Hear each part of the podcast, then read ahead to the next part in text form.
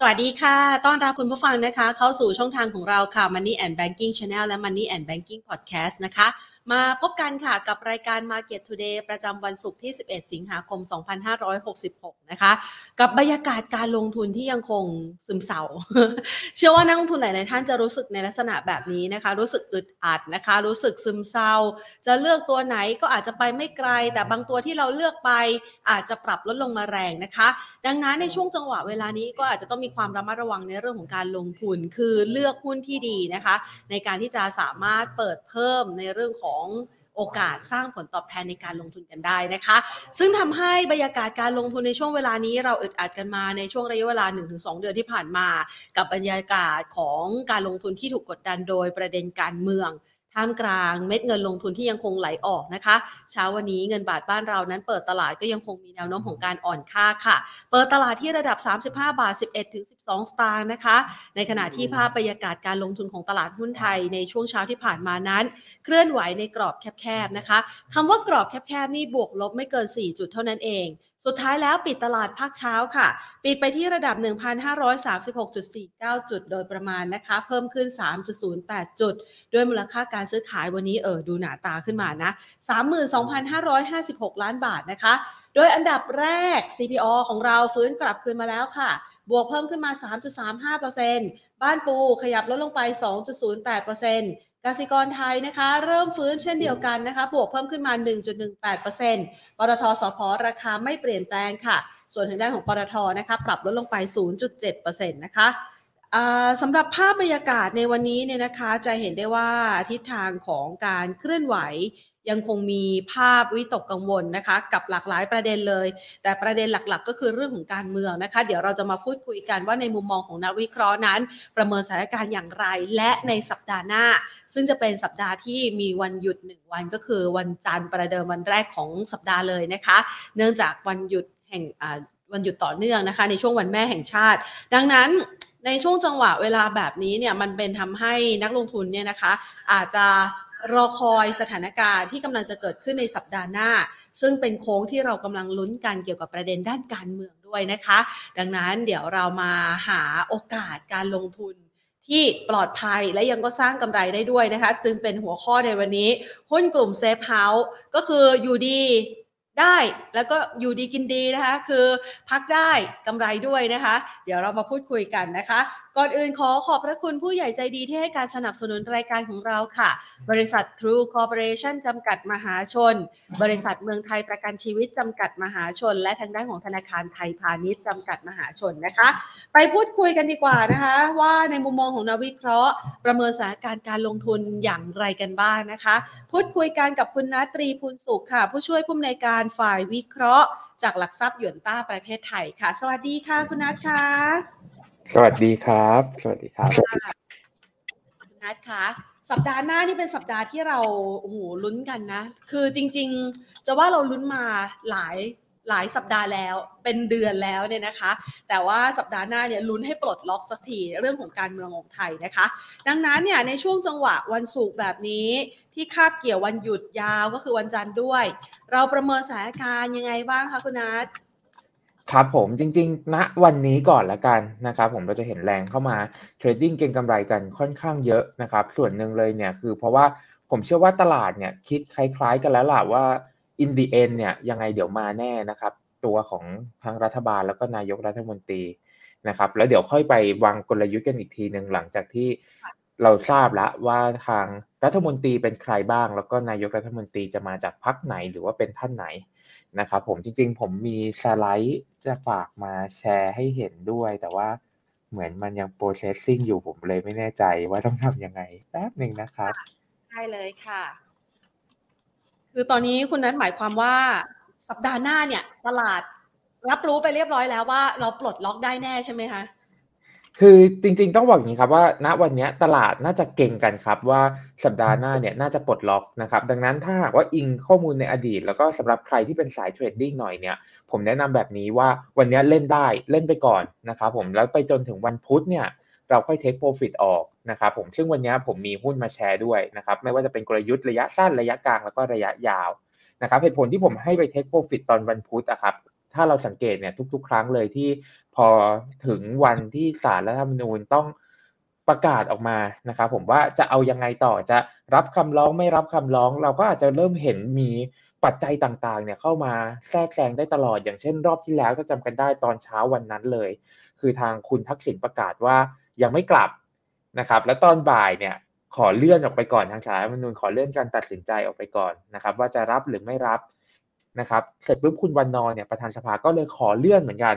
นะครับผมการโหวตนายกมันเลยกลายเป็นว่าวันนั้นเองเนี่ยตลาดหุ้นปรับตัวลงมาค่อนข้างเยอะ แต่ถ้าหากว่ามาเทียบตัวของระดับดัชนี วันนั้นกับวันนี้อะครับ จะเห็นว่าระดับดัชนีเนี่ยไม่ได้ต่างกันมากนักนะครับ เพราะว่าคนเนี่ยเริ่มเบียร์ไลท์ละแล้วก็เริ่มคิดในลักษณะคล้ายๆ กันแล้วว่ามีความคืบหน้าที่ชัดเจนมากขึ้นเรื่อยๆ ถ้าเทียบไปย้อนไปเมื่อสองสามสัปดาห์ก่อนกับวันนี้ ผมเชื่อว่า หน้าตารัฐมนตรี หรือหน้าตานายกรัฐมนตรีของเราเองเนี่ยน่าจะเห็นค่อนข้างชัดละแล้วก็ผมเชื่อว่าทุกคนมีในใจของตัวเองแล้วล่ะว่าคิดว่าใครจะได้ขึ้นมาครับ ค่ะนะ ภาพในลักษณะแบบนี้นะคะ จะได้ปลดล็อกสักทีนะคะ หลาย ๆ คนบอกว่าโหวตให้ผ่านไปเลยนะ การเลือกนายกรัฐมนตรีในครั้งนี้นะคะ จะได้เดินหน้ากันสักทีทั้งตลาดทุน แล้วก็เรื่องของเศรษฐกิจไทยด้วยนะคะ พอเรามองเห็นภาพในลักษณะแบบนี้แล้วเนี่ยนะคะ มาประเมินร่วมกับปัจจัยภายนอกกันด้วยดีกว่านะคะเพราะว่านอกเหนือจากการเลือกตั้งแล้วเนี่ย ยังมีประเด็นเรื่องของปัจจัยภายนอกด้วยนะคะสิ่งหนึ่งที่นักลงทุนค่อนข้างกังวลใจ แล้วก็น่าจะมีอิทธิพลในช่วงเวลานี้ เพราะว่าไปกระทบกับราคาน้ำมัน ที่มีผลต่อตลาดหุ้นไทยค่อนข้างเยอะนะนั่นก็คือเรื่องของเศรษฐกิจดีนะคะหลังจากที่วิ่งมาค่อนข้างจะแรงในช่วงสัปดาห์ที่ผ่านมา ปรากฏว่าพอมาเจอในช่วงปลายสัปดาห์เริ่มชะลอและน้ำมันนะคะ กังวลใจเกี่ยวกับภาวะเศรษฐกิจจีน ตรงนี้เองหยวนต้าประเมินยังไงบ้างคะคุณนัท ครับผมตัวภาวะเศรษฐกิจจีนเองเนี่ยถ้าเราไปดูตัวเลขก็จะเห็นว่าเงินเริ่มฝืดใช่ไหมครับอ่าเดี๋ยวเดี๋ยวขออนุญาตพอดีสไลด์ที่มาพอดี ตรงนี้วันโหวตนายกนะครับกลับมาในประเทศนิดนึงวันโหวตนายก อันนี้เป็นสถิติรอบที่แล้วนะครับที่มีการเลือกตั้งเสร็จปุ๊บล่าช้าเหมือนกันกว่าจะได้นายกนะครับผมจะเห็นว่าพอโหวตนายกปุ๊บเนี่ยตลาดหุ้นไทยคือเส้นสีแดงเข้มนะครับผมปรับตัวเพิ่มขึ้นได้ค่อนข้างดีนะครับ ครั้งนี้เราคาดหวังในลักษณะคล้าย ๆ กันนะครับพอมาดู performance ดูเฉพาะปีที่ไฮไลท์นะครับผมคือปีที่มีการเลือกตั้งนะครับ จะเห็นว่าโดยปกติแล้วเนี่ยตลาดหุ้นไทยปีที่มีการเลือกตั้งจะไม่ได้ติดลบเยอะ ปีนี้ติดลบมาประมาณสัก8%นะครับเราก็คาดหวังว่าพอได้นายกแล้วเนี่ย8%ตัวเนี้ยอาจจะพลิกกลับขึ้นมาโอเค อาจจะไม่ได้ถึงกับกลับไปบวกนะครับ แต่ว่าเราก็คาดหวังว่าอาจจะเหลือสักลบ4ลบ3%อันนี้พอมีความหวัง นะครับผมแล้วก็อันนี้เอามาฝากกันอีกครั้งหนึ่งผมเชื่อว่าแฟนรายการที่เคย มาชมรายการตอนที่ผมมาออกรายการเนี่ย ก็จะได้เห็นตารางนี้ไปแล้วล่ะไว้นะครับผมประกอบการตัดสินใจการลงทุนนะครับ ทีนี้กลับมาที่เรื่องจีนนะครับผมก็พอจีนเนี่ยเราเห็นชัดใช่ไหมครับ ว่าเกิดภาวะเงินฝืดนะครับ แล้วก็ตัวเลขเศรษฐกิจต่างๆ รายงานออกมาเนี่ยอาจจะไม่ได้ดีเท่ากับที่ตลาดคาดนะครับ สิ่งที่เกิดขึ้นตามมาเนี่ยคือ รัฐบาลสามารถกระตุ้นเศรษฐกิจได้อย่างเต็มที่นะครับคือไม่ต้องไม่ต้องกังวลเลยว่าทำไปปุ๊บเนี่ยเงินเฟอ้อจะมาไหม แล้วพอเงินเฟอ้อมาจะส่งผลกระทบอะไรกับในประเทศไหมเพราะของเขาเนี่ยเงินฝืดอยู่นะครับดอกเบี้ยก็ไม่จำเป็นที่จะต้องรีบขึ้นนะครับดังนั้นพอเราไปดูที่ตัวของตลาดหุ้นจีนนะครับเราจะเห็นว่าตลาดหุ้นเนี่ยไม่ได้ลงแล้วนะครับแล้วก็ตัวของ valuation เองของเขาก็ค่อนข้างถูกแล้วเหมือนกัน นะครับผมตรงนี้เองเนี่ยก็เป็นภาพสะท้อนได้ดีอย่างหนึ่งครับว่านักลงทุนเนี่ยก็เก่งรอแล้วล่ะว่าเดี๋ยวรัฐบาลจีนน่าจะมีนโยบายกระตุ้นเศรษฐกิจออกมา แล้วพอมีนโยบายกระตุ้นเศรษฐกิจออกมาเนี่ยจะส่งผลกระทบไปกับเศรษฐกิจทั่วโลกครับ อันนี้เราอาจจะต้องรอกันนิดนึง แต่ว่าส่วนตัวผมเองเนี่ยผมยังไม่คิดว่าเศรษฐกิจจีนนะวันนี้จะเป็นระเบิดเวลานะ ผมยังมองว่าเศรษฐกิจจีนเนี่ยยังคงเป็นตัวคอยช่วยเหลือเศรษฐกิจทั่วโลกอยู่นะครับถ้าหากว่าติดตามข่าวเมื่อวานจะเห็นว่าทางฝั่งจีนเองเนี่ยมีประกาศให้ นักท่องเที่ยวสามารถออกไปแบบกรุ๊ปทัวร์ได้ใช่ไหมครับ ที่ไปทางฝั่งสหรัฐไปอังกฤษไปออสเตรเลียไปยุโรปนะครับ แล้วสิ่งที่ตามมาทันทีเลยเนี่ยคือตลาดหุ้นขึ้นนะครับผมโดยเฉพาะกลุ่มที่เกี่ยวกับการท่องเที่ยวนะครับอันนี้เป็นภาพสะท้อนว่านักลงทุนยังมองเหมือนกันอยู่นะครับ ว่าจีนยังคงเป็นตัวซับพอร์ตสำคัญของเศรษฐกิจโลกนะตอนนี้อยู่ครับค่ะเมื่อวานนี้ตลาดหุ้นญี่ปุ่นเกาหลีใต้ก็วิ่งได้ดีเลยนะคะ หุ้นในด้านท่องเที่ยวที่จะรองรับทัวร์จีนก็ปรับตัวได้อย่างคึกคักสดใสคำว่าระเบิดเวลาเนี่ยก็คือเท้าความจากประธานาธิบดีโจไบเดนใช่ไหมคะ ที่แสดงความวิตกกังวลออกมาเกี่ยวกับเรื่องของกรณีการชะลอตัวของเศรษฐกิจจีน แต่ว่าเศรษฐกิจจีนเนี่ยนะคะถูกจับตามองหลังจากที่กลายเป็นคู่แข่งขันกับสหรัฐ แล้วประเด็นล่าสุดที่เขาจะมีการห้ามทำสงครามกันในเรื่องของอุตสาหกรรมด้านเทคโนโลยีเนี่ยมันจะกลับมาเป็นปัจจัยกดดันในอนาคตด้วยไหมคะ คุณนัทมองไงบ้างอะ ครับผมเบื้องต้นเองเนี่ยจีนน่าจะถูกกดดันจากตัวของชิป AI อันนี้สำคัญมาก ๆ เพราะว่าเท่าที่ผมไปลองหาข้อมูลมาเนี่ยคือต่อให้จีนมีเงินเยอะขนาดไหนก็ไม่สามารถที่จะผลิตชิปที่เป็นตัวของ AI ขึ้นมาได้ตัวได้ได้ด้วยตัวเองนะครับดังนั้นจีนยังคงจำเป็นที่จะต้องนำเข้าสินค้าตรงนี้จากทางไม่ว่าจะเป็นสหรัฐหรือไต้หวันนะครับผมอันนี้เราอาจจะต้องติดตามต่อครับว่าจีนจะสามารถพัฒนาได้ทันไหมถ้าหากจีนสามารถพัฒนาตามทันได้ นั่นหมายความว่าเทคโนโลยี ทิ้งห่างจีนไปพอสมควรนะครับผม แต่ว่าโดยรวมเลยเนี่ย ผมยังเชื่อว่าส่งผลกระทบกับภาพเศรษฐกิจทั่วโลกไม่มากนักนะครับ ผมมองว่าปัญหาเรื่องเทรดวอร์ระหว่างสหรัฐกับจีนเนี่ยมันคงไม่รุนแรงถึงกับกระทบเศรษฐกิจแบบรุนแรงเหมือนในรอบที่แล้วละแต่สิ่งที่ผมกังวลของจีนกับสหรัฐเนี่ยคือการเลือกตั้งไต้หวันในช่วงต้นปีครับคุณแพนช่วงเดือนอ่าช่วงต้นปีหน้าเนี่ยไต้หวันจะมีการเลือกตั้ง แล้วก็ผมเชื่อว่า จะมีนโยบายมีจีนไม่มีเราออกมาด้วยแน่ๆ แล้ว candidate ท่านนั้นเองเนี่ย ให้ผมเดานะ candidate ท่านนั้นน่าจะได้รับเลือกตั้งด้วยนะครับผมคือชนะในการเลือกตั้งครั้งนั้น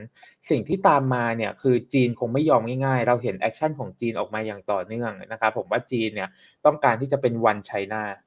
นะครับดังนั้นผมมองว่า trade war ผมอาจจะไม่ได้กังวลมาก แต่ผมอะกังวลสงครามจริง ๆ มากกว่า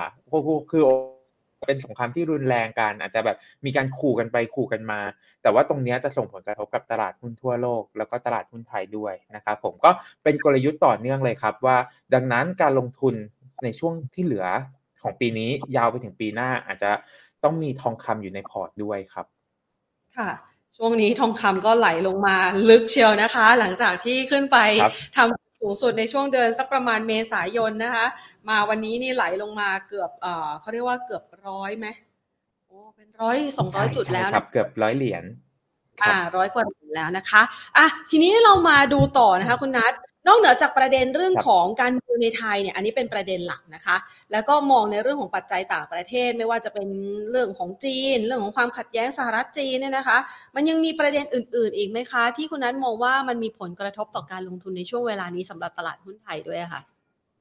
ครับผมไฮไลท์สำคัญเลยเนี่ยคงหนีไม่พ้นเรื่องของ recession นะครับเราคุยกันตั้งแต่ปลายปีที่แล้วแล้วล่ะว่าอุ้ยเดี๋ยว recession จะมาแน่หน้าข่าวนี้เต็มไปหมดเลยนะครับผมว่าจะเกิด recession ผมเอากราฟนี้มาให้ดูก่อนครับ กราฟแรกเลยเนี่ยเป็นตัวของอัตราดอกเบี้ย นโยบายของสหรัฐนะครับเป็นตัวเส้นๆ แล้วก็ตัวไฮของการเกิด recession นะครับเราจะเห็นว่าทุกครั้งที่ดอกเบี้ยขึ้นเร็วๆแรงๆเนี่ยจุดจบของการขึ้นดอกเบี้ยมักจะตามมาด้วย recession เสมอ นะครับมีเพียงไม่กี่ครั้งเท่านั้นที่ไม่เกิด recession เหตุณวันนี้เราต้องยอมรับว่าโลกของเราเนี่ยขับเคลื่อนด้วยหนี้นะครับผมพอมีหนี้ขึ้นมาเยอะเนี่ยดอกเบี้ยขึ้น ก็จะเกิดภาวะเศรษฐกิจชะลอตัวตามมานะครับผมดังนั้นอันนี้เป็นข้อหนึ่งที่เราคิดว่าน่าจะเกิด recession นะครับผมเพียงแค่ว่าจะเกิด soft หรือ hard landing เท่านั้นนะครับสองเลยเนี่ยคืออันนี้อาจจะฝากเป็นพี่ๆผู้ชมทุกท่านนะครับผมก็ เป็นตัวที่เอาไว้คอย tracking ได้เหมือนกัน คือตัว leading economic index นะครับ สามารถ search Google คำนี้ได้เลยนะครับ ผมเป็น index ที่รวบรวมหลาย ๆ ปัจจัยหลาย ๆ ดัชนีเนี่ยมารวมกันแล้วออกมาเป็นเพียงแค่ดัชนีเดียวนะครับ ดัชนีเนี้ยก็สะท้อนถึงการเกิด recession เป็นที่เรียบร้อยแล้วเช่นเดียวกันนะครับผม ทีนี้อีกหนึ่งอันนะครับผมที่สะท้อนถึงความน่ากังวลคือ การผิดนัดชำระหนี้ของบริษัทเอกชนที่ขายพันธบัตรออกมา นะครับผมจะเห็นว่าเส้นสีเขียวหรือเส้นสีดำที่โอเค ตัวเส้นสีดำเนี่ยเป็น speculative grade ก็คืออาจจะเป็นเกรดที่มีความเสี่ยงสูงหน่อย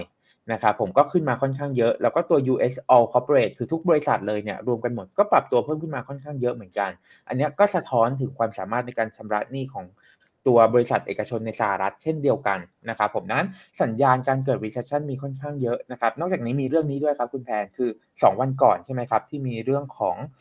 มูลค่าหนี้บัตรเครดิตของสหรัฐที่ทำจุด all time high พอไปดูงบอะครับ ผมไปไล่ดูงบ Amex Visa Mastercard โอเค Visa กับ Mastercard เนี่ยยังไม่ได้ส่งสัญญาณอะไรออกมา แต่ Amex เนี่ยส่งสัญญาณออกมาแล้วครับ คุณแพนคือเขาขอตั้งสำรองเพิ่มสามเท่า นั่นหมายความว่าเขาเริ่มเห็นสัญญาณไม่ค่อยดีแล้วล่ะในตัวของลูกหนี้ของเขา นะครับผมเขาเลยตั้งสำรองเพิ่มขึ้นมาค่อนข้างเยอะ ดังนั้นอันนี้เองเนี่ยก็เป็นปัจจัยที่ต้องติดตามครับว่าเศรษฐกิจในสหรัฐเองเนี่ยจะผ่านพ้น recession ครั้งนี้ไปได้ในรูปแบบไหนนะครับ แต่เรายังไม่ได้ต้องกังวลขนาดนั้นครับคุณแพน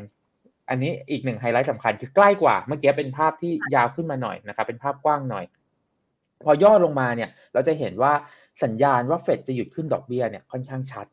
นะครับผมผมก็ไปเอาสถิติเก่าที่เคยทำมาโชว์กันอีกทีหนึ่งนะครับผมว่าทุกครั้งเลยเนี่ยที่เฟดหยุดขึ้นดอกเบี้ยเนี่ยโดยส่วนใหญ่แล้วตลาดหุ้นมักจะปรับตัวเพิ่มขึ้นได้ค่อนข้างดี ไม่ว่าจะเป็น S&P 500 หรือตัวของ SET Index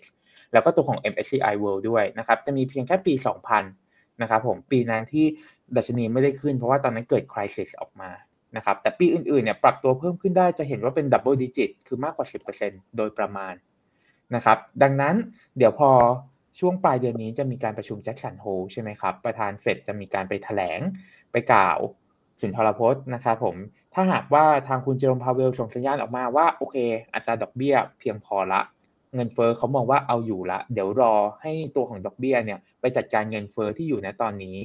แล้วเดี๋ยวค่อยมาตัดสินใจตัวของนโยบายการเงินกันใหม่ ผมเชื่อว่าตลาดหุ้นจะมีรอบแรลลี่ได้อีกหนึ่งครั้ง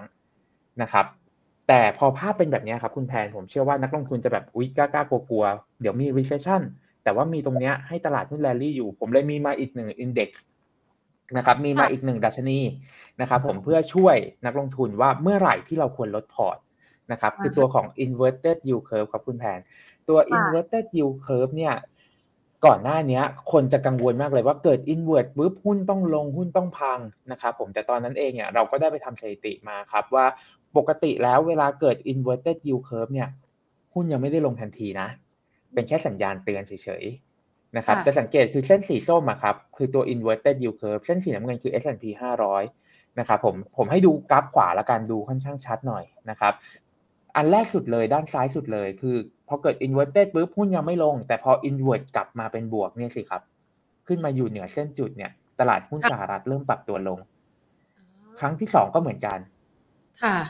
นะครับจริงๆ ถ้าหากดูกราฟด้านซ้ายเนี่ยก็จะมีในลักษณะคล้ายๆ กันเหมือนกันนะครับผมดังนั้นหมายความว่าณตอนนี้เราอาจจะยังไม่ต้องกลัวตลาดหุ้นมากนัก ในสำหรับตัวของปัจจัย global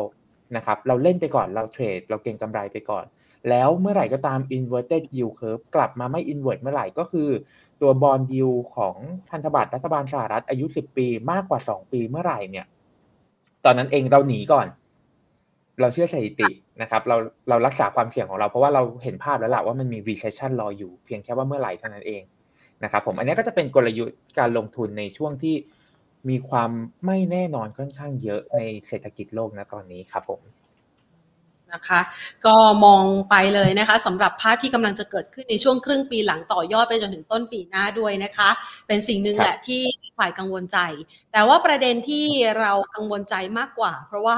ไทยเราเนี่ยนะคะสูญเสียโอกาสในการปรับขึ้นนะคะในช่วงเวลาที่เขารับข่าวดีๆ กันไปเรียบร้อยแล้วเนี่ยนะคะปรากฏว่าไทยก็ยังไม่ไปไหน ยังคงประคองตัวอยู่ในโซนนี้เนี่ยแหละค่ะ ดังนั้นเนี่ยเลยอยากจะอย่างที่คุณนัทว่าไว้นะคะว่า จะวางแผนให้กับเรา ระยะสั้นกลางยาว ต่อจากนี้เราเห็นภาพทั้งในประเทศและต่างประเทศแล้ว คุณนัทวางแผนให้เราหน่อยสิคะว่านักลงทุนควรจะต้องมีการจัดพอร์ตจัดสรรยังไงบ้างอะคะ่ะครับผม เอาระยะสั้นก่อนคือจากนี้ไปเนี่ยการลงทุนจะเป็นในลักษณะแบบ Event Play นะครับผมคือเก็งกำไรตามรอบไปนะครับที่เกิดอีเวนต์ต่างๆนะครับอาทิตย์หน้าอีเวนต์สำคัญเลยครับคือการขึ้น XD ของหุ้นในกลุ่มธนาคารไทยนะครับผมไฮไลท์ ในสัปดาห์หน้าก็จะมีอยู่ 2 ตัวนะครับที่เราดูอยู่คือตัวของ KBank กับ KKP นะครับ KBank เองเนี่ยโอเคตัวอัตราเงินปันผลอาจจะไม่ได้สูงเท่าไหร่ แต่ว่า KBank ระดับดัชนีลงมาถูกค่อนข้างมากนะครับผมเป็น deep discount เลยเมื่อเทียบกับ SCB หรือเทียบกับตัวของ BBL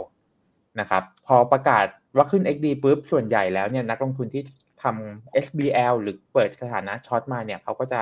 cover short นะครับผมหรือปิดสถานะไป นะครับตรงจุดนั้นเองเนี่ยก็จะมีรอบแรลลี่ของหุ้นกลุ่มธนาคารขึ้นมาได้หนึ่งรอบนะครับผมส่วนอีกหนึ่งตัวที่เป็นไฮไลท์ของเราในรอบนี้คือตัวของเกียรตินาคินนะครับ KKP KKP เองเนี่ยราคาหุ้นปรับตัวลงมาค่อนข้างเยอะนะครับผมซึ่งความกังวลมีหลากหลายเลยครับ ไม่ว่าจะเป็นเรื่องของภาระตัวของภาวะหนี้เสียนะครับในกลุ่มของรถยนต์นะครับผมมีตัวของบริษัท All Inspire อีกที่มีความเสี่ยงที่จะเกิด default นะครับผมก็เลยทำให้ตัวของหุ้น KKP เนี่ยปรับตัวลงมาเยอะ แต่ว่าพอไปดูในรายละเอียดนะครับโดยเฉพาะตัวของบริษัท All Inspire เองเนี่ยมูลนี่ของเขาเนี่ยรวมอยู่ที่ประมาณสัก 264 ล้านนะครับแต่มีสินทรัพย์ค้ำประกันอยู่ดังนั้นผลกระทบมาที่ KKP เนี่ยเบื้องต้นเรากระทบว่า เรามองว่าน่าจะกระทบประมาณสักร้อยกว่าล้านร้อยสามสิบล้าน ซึ่งสัญญาณอะมันมีมาตลอดนะครับสำหรับตัวของ All เนี่ยสิ่งที่เกิดขึ้น ผมคิดว่าตัวของเกียรตินาคินธนาคารเกียรตินาคินเองเนี่ยน่าจะมีการตั้งสำรองไปแล้วบางส่วนนะครับถ้าหากว่าเขาตั้งสำรองไปแล้วบางส่วนเนี่ยผลกระทบมันจะไม่ได้เยอะละนะครับผมหนึ่งร้อยล้านบนกำไรของเขาเนี่ยต่อปีอยู่ที่ประมาณสักเจ็ดถึงแปดพันล้าน ถ้าหารมาเป็นไตรมาสเนี่ยไตรมาสหนึ่งหลักพันกว่าล้านอยู่แล้วหรือสองพันล้านนะครับแล้วถ้าทยอยตั้งมาแล้วจริงๆเนี่ยอาจจะแค่ห้าสิบล้านจากพันล้านเท่านั้นเอง ดังนั้นผลกระทบอาจจะไม่ได้เยอะเท่าไหร่นะครับแต่ราคาหุ้นลงมาเยอะ แล้วก็อันนี้เป็นไฮไลท์สำคัญครับคุณแพน สิ่งที่ทำให้ผมสนใจตัวของเกียรตินาคินมากที่สุดคือค่าทางสถิติครับ เดือนสิงหาคมเนี่ยค่าทางสถิติของหุ้นเกียรตินาคินโดยส่วนใหญ่แล้วปรับตัวขึ้นแล้วปรับตัวขึ้นในระดับ 5-10%ด้วยนะครับเหตุผลหลักๆ เป็นเพราะว่า KKP อะครับเป็นหุ้นที่มีการจ่ายปันผลเฉพาะการคือจ่ายปันผลรอบครึ่งปีนะครับแล้วการจ่ายปันผลของ KKP เนี่ยค่อนข้างสูง รอบนี้เนี่ยเบื้องต้นเราคาดการจ่ายปันผลอยู่ที่ระดับ 1 บาทต่อหุ้น นะครับผมซึ่ง 1 บาทต่อหุ้นเองเนี่ยจะคิดเป็นเปอร์เซ็นต์เดี๋ยวจะคิดเป็นเปอร์เซ็นต์ดีเวเดนยิวในรอบครึ่งปีนะครับผมอยู่ที่ประมาณสัก 1.8%เลยนะครับผมถือว่าเยอะมากๆสำหรับรอบครึ่งปีนะครับผมก็เลยนำตัวของเกียรตินาคินมาแนะนำสำหรับการ trading ระยะสั้นในรอบ event play สัปดาห์นี้สัปดาห์หน้าครับก็จะเป็นตัวของกลุ่มธนาคารก่อนทวนก่อนนะครับเป็นกลุ่มธนาคารที่จะมีอีเวนต์ในสัปดาห์หน้า ระยะสั้น ๆ จะมีตัวของการรายงานผลประกอบการในบริษัทอื่น ๆ นะครับผมอย่างเช่น ตัวของ CPALL ที่รายงานออกมาละ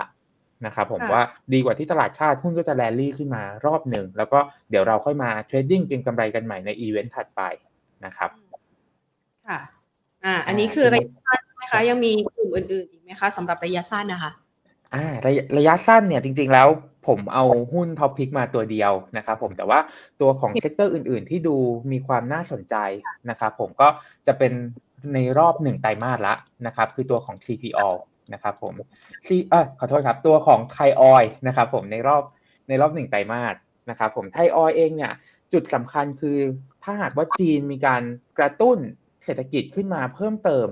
นะครับสิ่งที่จะเกิดขึ้นตามมาคือตัวของราคาน้ำมันน่าจะปรับตัวขึ้นมาได้อีกรอบหนึ่ง นะครับเพียงแค่ว่าในระยะสั้นนี้ราคาน้ำมันน่าจะอ่อนตัวลงมา ดังนั้น ไม่ว่าจะเป็นไทยออยล์ปตทสพเราไม่ได้แนะนำให้ซื้อทันทีนะครับผมรอย่อลงมาหน่อยอย่างไทยออยล์เนี่ยผมมองเบื้องต้นบริเวณสัก 52 บาทต่อหุ้น ค่อยเข้าไปเก็บสะสมนะครับไฮไลท์สำคัญของไทยออยล์ก่อนนะครับผมเราเห็นค่าการกลั่นนะครับณตอนนี้เองเนี่ยค่าการกลั่นที่ตลาดสิงคโปร์ปรับตัวเพิ่มขึ้นมาค่อนข้างเยอะไปอยู่ที่ประมาณสัก 10 เหรียญแล้วนะครับสูงมากๆ ค่าเฉลี่ยย้อนหลังของเขาเองเนี่ยอยู่ที่ประมาณสัก 5 เหรียญ 5 กลางๆนะครับผม 5.5 something นะครับ จุด break even point ของไทยออยเองเนี่ยจะอยู่ที่ประมาณสัก 3 เหรียญกว่านะครับณวันนี้อยู่ที่ประมาณสัก 10 เหรียญดังนั้น หมายความว่าผลประกอบการไตรมาส3เนี่ยน่าจะรายงานออกมาดีแน่ๆนะครับผมบอกว่าค่าการกันณวันนี้สูงมากๆ แล้วก็มีแนวโน้มที่จะสูงไปต่อเนื่องเลยนะครับอันนี้หนึ่งสองเลยเนี่ยอันนี้จะเป็นลักษณะคล้ายๆ กับการถูกหวยเลยครับคุณแพนคือจะมีมรสุมเข้าละ ช่วงนี้เป็นช่วงหน้ามรสุม ของอ่าวเม็กซิโกนะครับพอมีมรสุมเข้ามาปุ๊บถ้ามรสุมรุนแรงก็จะไปกระทบตัวของโรงกลั่นที่บริเวณอ่าวเม็กซิโกนะครับผมแล้วก็เขาจำเป็นที่จะต้องปิดปรับปรุงพอปิดปรับปรุงปุ๊บค่าการกลั่นก็จะขึ้นนะครับผมแล้วหุ้นก็จะขึ้นอีก อันนี้ก็จะเป็นในเป็นกลยุทธ์ในการ trading นะครับทีนี้มาในส่วนของราคาน้ำมันนะครับราคาน้ำมันเองเนี่ยผมเอากราฟมาให้ดูสำคัญสำคัญสามกราฟนะครับฟอนต์อาจจะ เพี้ยนเพี้ยนไปหน่อยนะครับผมแต่ว่าเดี๋ยวผมอธิบายให้ฟัง กราฟแรกด้านซ้ายนะครับผมคือตัวของปริมาณน้ำมันในคลังของสหรัฐ อันนี้เป็นในคลังที่เป็นปกติที่เขาใช้งานกันนะครับผมก็จะเห็นว่าไม่ได้กลับเข้าไปก่อนระดับตอนช่วงที่เกิดรัสเซียยูเครนไม่ได้กลับไปก่อนช่วงหน้านั้นเลยนะครับผมนั่นหมายความว่าตอนนี้ระดับน้ำมันในคลังไม่ได้อยู่ในภาวะปกติแน่ๆน้อยกว่าปกตินะครับพอมากราฟด้านขวาคือในเชิงยุทธศาสตร์บ้าง เป็นเชิงยุทธศาสตร์ของทางการสหรัฐนะครับ คือเมื่อไหร่ก็ตามที่มีเหตุฉุกเฉินเนี่ยทางการก็จะเอาตัวเนี้ยออกมาใช้ออกมาช่วยเหลือประชาชนนะครับผมณวันนี้เองเนี่ยทำจุดต่ำสุดในรอบเกือบเกือบ40 ปีละนะครับแล้วก็มีคนเอาไปคำนวณต่อครับคุณแพนว่าถ้าหากสมมติว่าเกิดเหตุการณ์ฉุกเฉินขึ้นมาจริง ๆ แล้วสหรัฐจำเป็นที่จะต้องนำน้ำมันตรงส่วนนี้ออกมาใช้เนี่ยจะเหลือใช้ได้เพียงแค่ 16 วันเท่านั้น นะครับดังนั้นมีความเป็นไปได้สูงมากๆ ที่สหรัฐจะซื้อน้ำมันกลับเข้าคลัง แล้วจะเป็นปัจจัยบวกให้กับ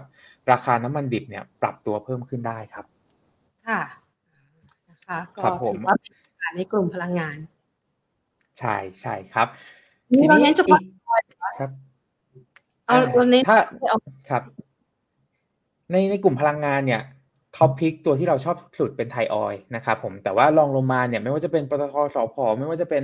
SPRC เองเนี่ยเรามองว่ามีความน่าสนใจทั้งหมดนะครับโอเค บางจากเองเนี่ยราคาหุ้นขึ้นมาค่อนข้างเยอะดังนั้น อาจจะให้เป็นตัวเลือกที่ 4สำหรับกลุ่มพลังงานนะครับไม่นับบ้านปูนะครับบ้านปูมีปัจจัยเฉพาะตัวที่รอบที่แล้วผมเอามาเล่าไปละนะครับผมวันนี้อาจจะไม่ได้มีเวลาเอามาเล่าอีกรอบหนึ่งสำหรับบ้านปู นะครับผม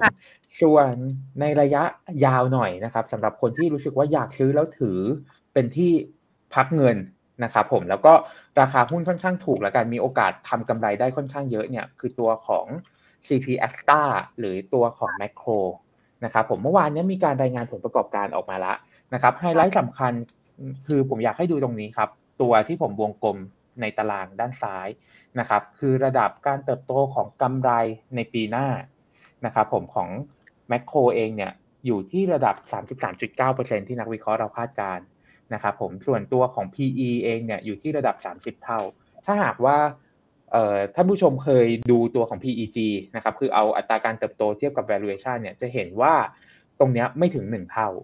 ซึ่งถือว่าค่อนข้างถูกนะครับ อันนี้เป็นปัจจัยแรกสองเลยเนี่ยเราเห็น same-store sales growth เติบโตได้ค่อนข้างดีนะครับผมสาม อันนี้เป็นไฮไลท์เหมือนกัน คือถ้าหากว่าได้รัฐบาลมา ผมเชื่อว่าสิ่งแรกที่รัฐบาลไม่ว่าจะเป็นใครก็ตามจะทำคือเขาจะกระตุ้นเศรษฐกิจโดยเน้นไปที่รากหญ้าเป็นจุดเริ่มต้นนะครับพอไปกระตุ้นเศรษฐกิจที่รากหญ้าแน่นอนว่าการบริโภคก็จะเพิ่มขึ้นนะครับร้านโชว์หวยก็จะมาซื้อของจากตัวของแมคโครเนี่ยมาขายให้กับประชาชนได้บริโภคกันอีกทีหนึ่งนะครับ อันนี้เป็น 3 ข้อที่4นะครับ อันนี้สำคัญมากๆ แล้วผมให้ไฮไลท์ ค่อนข้างมากเลยคือ เรื่องของการเข้าดัชนีเซ็ต50ครับคุณแพน มีโอกาสนะครับผมที่ CP a x t a หรือ Macro เองเนี่ยจะเข้าตัวของSET50 นะครับ ถ้าเขาเพิ่มตัวของ Free Float ขึ้นมานะครับ ณ ตอนนี้เองเนี่ย Free Float ของ CP a x t a อยู่ที่15.04%นย์สี่เปอร์เซ็นตนะครับเขาจำเป็นที่ต้องเพิ่มขึ้นมาเป็น 20%ครับ เพื่อที่จะให้ผ่านเกณฑ์ตัวของการคำนวณเข้าดัชนี SET50 นะครับถ้าหากว่าเขาเพิ่มจริง ซึ่งผมเชื่อว่าเขาจะเพิ่มนะครับ เพราะว่าก่อนหน้านี้เขาได้เพิ่มขึ้นมาครั้งหนึ่งละนะครับเส้นสีน้ำเงินคือตัวของระดับ Free Float ที่ผมเอามาโชว์ รอบที่แล้วเขาเพิ่มขึ้นมาจากประมาณสัก 13เปอร์เซ็นต์กว่าๆเนี่ยขึ้นมาอยู่ที่ระดับ 15%แล้วก็เขาได้เข้าตัวของดัชนี MSCI นะครับสเต็ปถัดไปก็คือเพิ่มจาก 15%ขึ้นมาเป็น 20%เพื่อที่จะได้เข้าเซ็ต50นะครับแล้วด้วยตัวสภาพคล่องของแมคโครครับที่มีไม่มากเนี่ย มีโอกาสนะครับที่แมคโครจะแลลี่คล้ายๆ กับลักษณะของตัวเดลต้านะครับคือเป็นตัว lead ดัชนี คือโอเค อาจจะไม่ได้รุนแรงถึงเดลต้า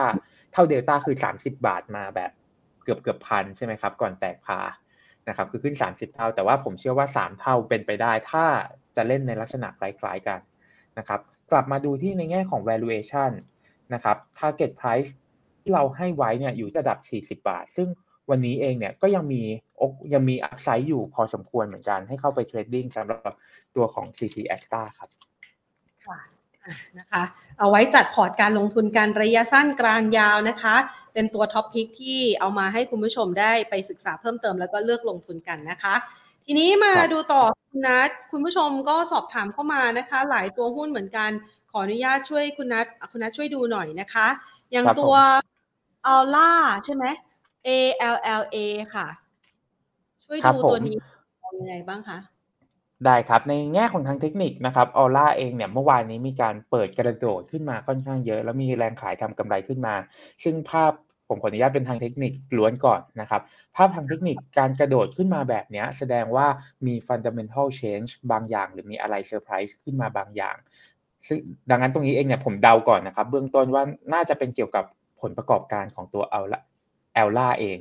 นะครับผมนั้นอาจจะต้องรบกวนนักลงทุนไปลองอ่านเพิ่มเติมดูครับ ว่าเขามีจุดเปลี่ยนอะไรที่สำคัญ แล้วจุดเปลี่ยนตรงเนี้ย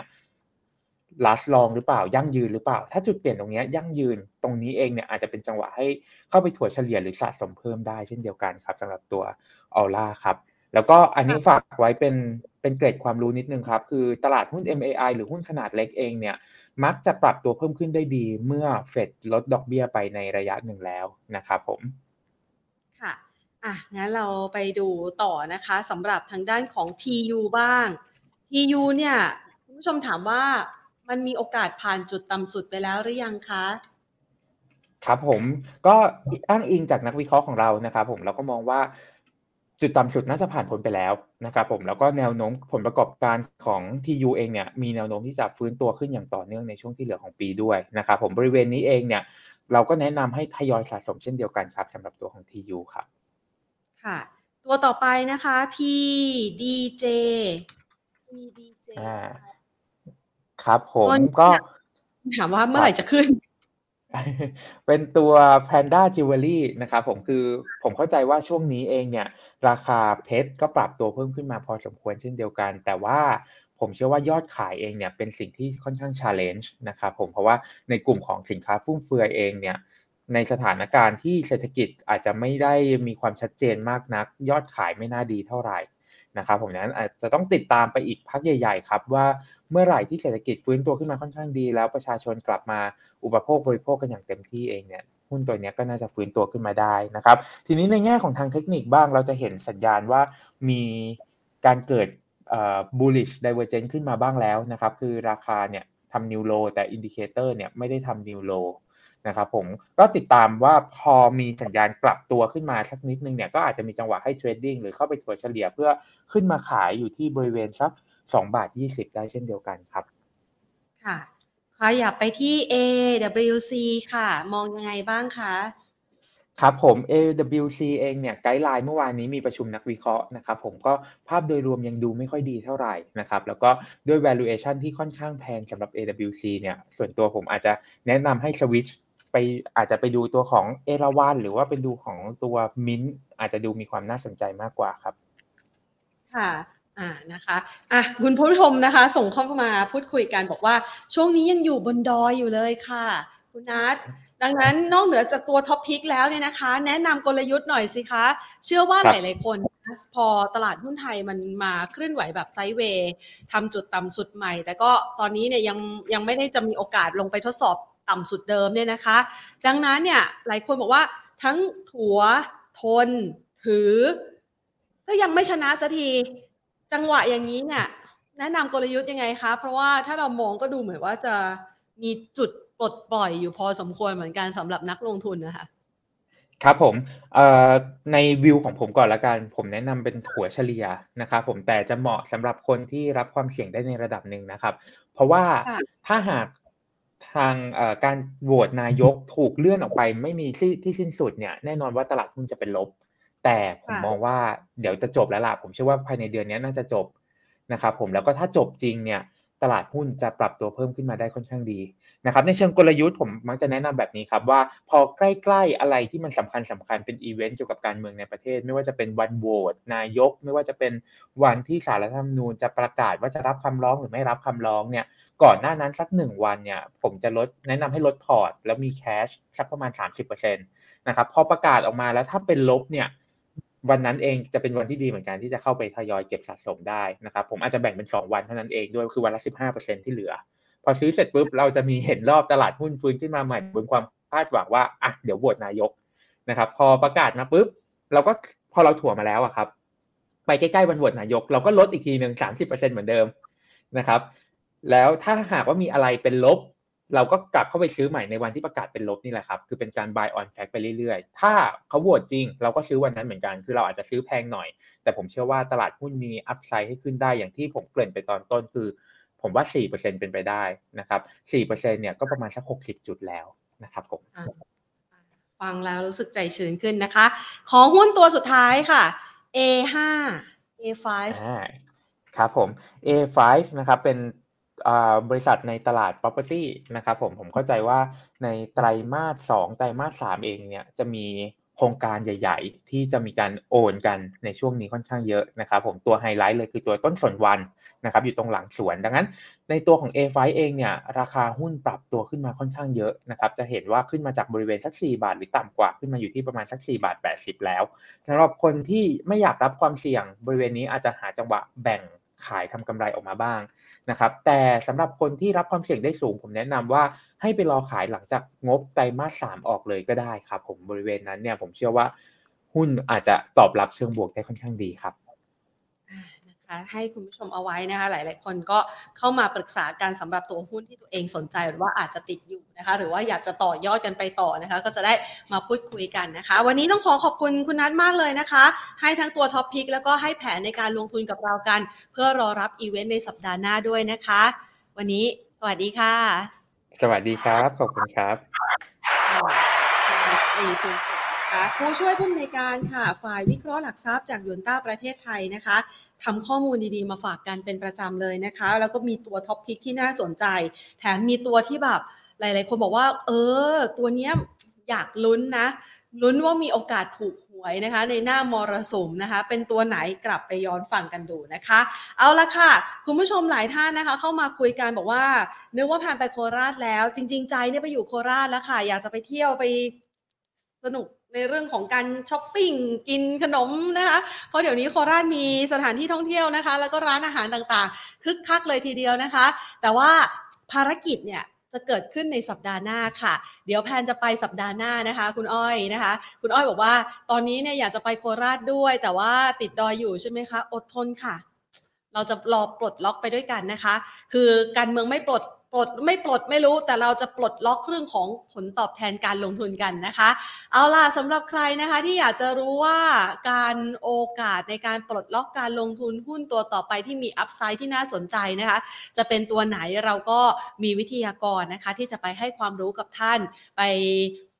เปิดเผยกลยุทธ์การลงทุนนะคะในช่วงของภาพการลงทุนในภาวะที่เราลุ้นเหลือเกินให้การเมืองนี่นะคะมีความชัดเจนนะคะ ดังนั้นในวันเสาร์ที่ 19 สิงหาคมค่ะ ใครที่อยู่ในพื้นที่โคราช จังหวัดใกล้เคียง หรือว่ามาร่วมงานมหกรรมการเงินมันนี่เอ็กซ์โปนะคะ ท่านก็สามารถมาพบกับเราได้ค่ะการเมืองคลายล็อกเปิดทางเก็บหุ้นอัพไซด์เด่นนะคะ แน่นอนว่าถ้ามันปลดล็อกในเรื่องนี้ มีโอกาสอีก ค่อนข้างพอสมควรเลยทีเดียวนะคะ ที่จะผลักดันตลาดหุ้นไทยนะคะ ดังนั้นในวันเสาร์ที่ 19 เราจะไปคุยประเด็นนี้กัน กับพี่กระทิงอ้วนนะคะ คุณสมพงษ์เบญจเทพานันค่ะ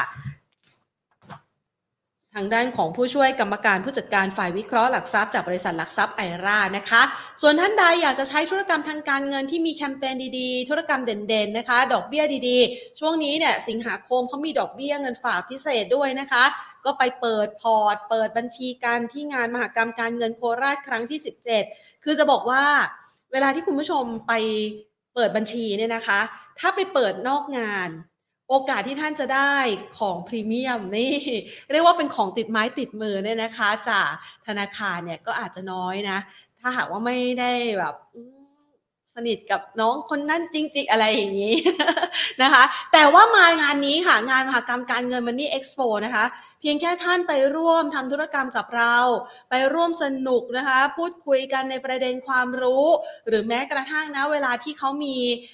ออกมาประชาสัมพันธ์ต่างๆนะคะ ท่านก็มีโอกาสได้ของติดไม้ติดมือกันไปแล้วนะคะ ดังนั้นก็เลยอยากจะเชิญชวนมาพร้อมกับโปรโมชั่นธุรกรรมเด่นๆแล้วค่ะ สินเชื่อดอกเบี้ยต่ำเงินฝากดอกเบี้ยสูง ลงทุนหุ้นทองกองทุนมีครบที่นี่นะคะ ใครอยากจะทำประกันชีวิตประกันสุขภาพ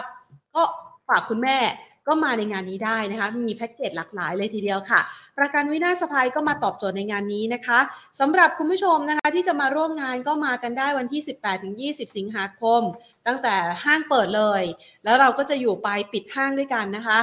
ห้างอาจจะปิดช้ากว่านั้น แต่ว่าเราจะจบงานกันตอนประมาณ 2 ทุ่มของทุกวันนะคะ ที่ชั้น 3 MCC Hall The Mall โคราช มาพูดคุยกัน มาปรึกษากันนะคะ มาหารือกันว่าเราจะทำยังไงกับเรื่องของการเงินในช่วงโค้งท้ายปีแบบนี้กันดีนะคะ ก็มากันที่งานได้แล้วค่ะ พบกันนะคะ 18-20 สิงหาคมนี้นะคะ เอาละวันนี้ก็ส่งท้ายสุดสัปดาห์ พักผ่อนกันนะคะ เสาร์อาทิตย์แล้วก็จันทร์แล้วกลับมาพบกันใหม่ในวันอังคารหน้า วันนี้ลากันไปก่อน สวัสดีค่ะ